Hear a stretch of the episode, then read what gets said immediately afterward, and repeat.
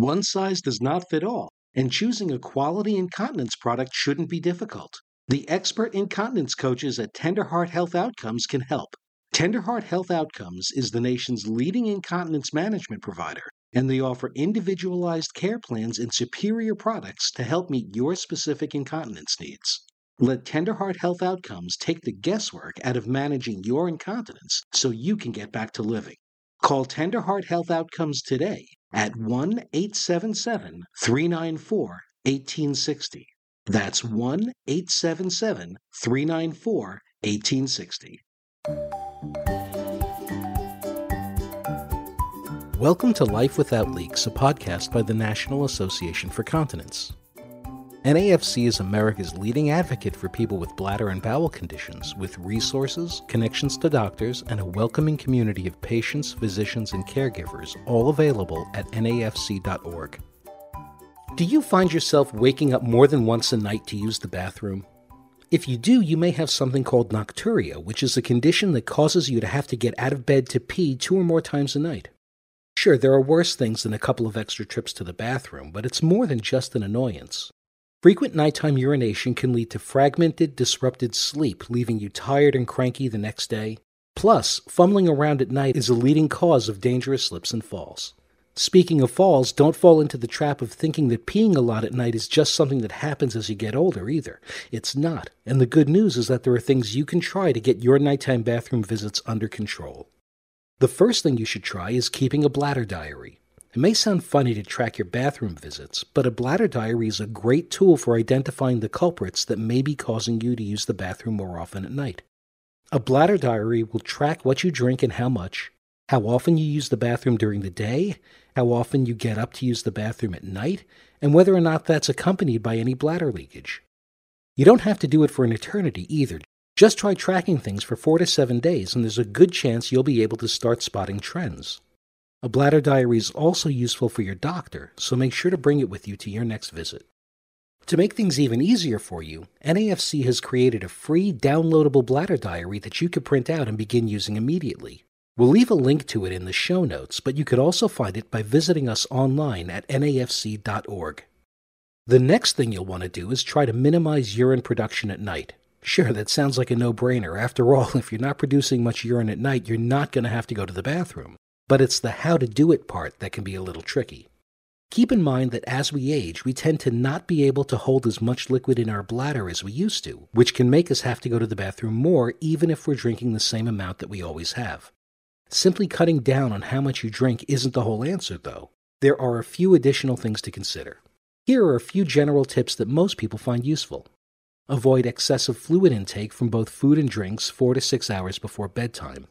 Avoid caffeine in the morning and limit or eliminate alcohol at night. Both of these can make urine more acidic, which can irritate the lining of your bladder and cause you to have to go more frequently. Make sure to empty your bladder before bed. And if you're taking any medications that may be diuretic, make sure to take them earlier in the day if possible. Definitely check with your doctor on this first, though. You'll want to make sure that you don't alter your medication schedule without making sure that it's not going to have unexpected consequences. Next on the list to a long night's sleep is to think about how your body processes the fluids that you do take in. If your legs or ankles swell during the day, that fluid builds up and will get sent back into the bloodstream when you lie down to go to sleep. This can increase your blood pressure and prompt your kidneys to start working overtime. They'll be trying to create more urine so your body can flush out all that excess fluid, and you know what that means. So, what can you do if your legs and ankles happen to swell? There are a couple of things worth trying. First, try elevating your legs periodically to help reduce the accumulation of fluids in your lower extremities. Next, use compression socks. They put pressure against your legs and feet, which allows fluid to be redistributed and reabsorbed in the bloodstream. Another good strategy is to practice healthy sleep hygiene. Setting yourself up for a good night's sleep can fight off insomnia, and that can be part of the reason why you're up and thinking about going to the bathroom in the first place. You see, for some people, the urge to pee is the trigger that awakens them and keeps them awake long after. But for others who are already lying awake at night, small sensations that they would never have even noticed if they were sleeping wind up taking on greater urgency. Do you ever find yourself thinking, boy, I really gotta go, but then you only produce a trickle?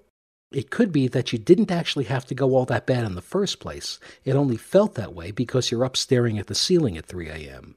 If that sounds like you, there's a good chance that it's not nocturia that's your problem, it's insomnia. Now, treating insomnia is a whole other can of worms, but there are definitely things you can try that have made a real difference for many others. We recommend you check out the National Sleep Foundation at sleepfoundation.org. They have a great article about sleep hygiene that we're going to link in the show notes. But for a quick overview, here are a few suggestions. Limit daytime naps to 30 minutes.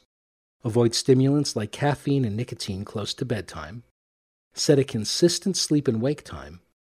Exercise regularly, but not before bed. Avoid foods that might disrupt your sleep, like spicy, rich, or heavy foods. Reserve the bed for sleep and sex. Establish a regular, relaxing bedtime routine. And keep your bedroom quiet, comfortable, and dark. Now, even if all these tips may help ease your nocturia a little bit, it's still probably a good idea to see a professional about your symptoms. That's because behavioral changes don't always address the root causes of nocturia. There are a number of physiological issues that could be going on behind the scenes, and you're going to want the insight of a physician to help you get on a path to drier days and nights ahead. Life Without Leaks has been brought to you by the National Association for Continence. Our music is Rainbows by Kevin MacLeod.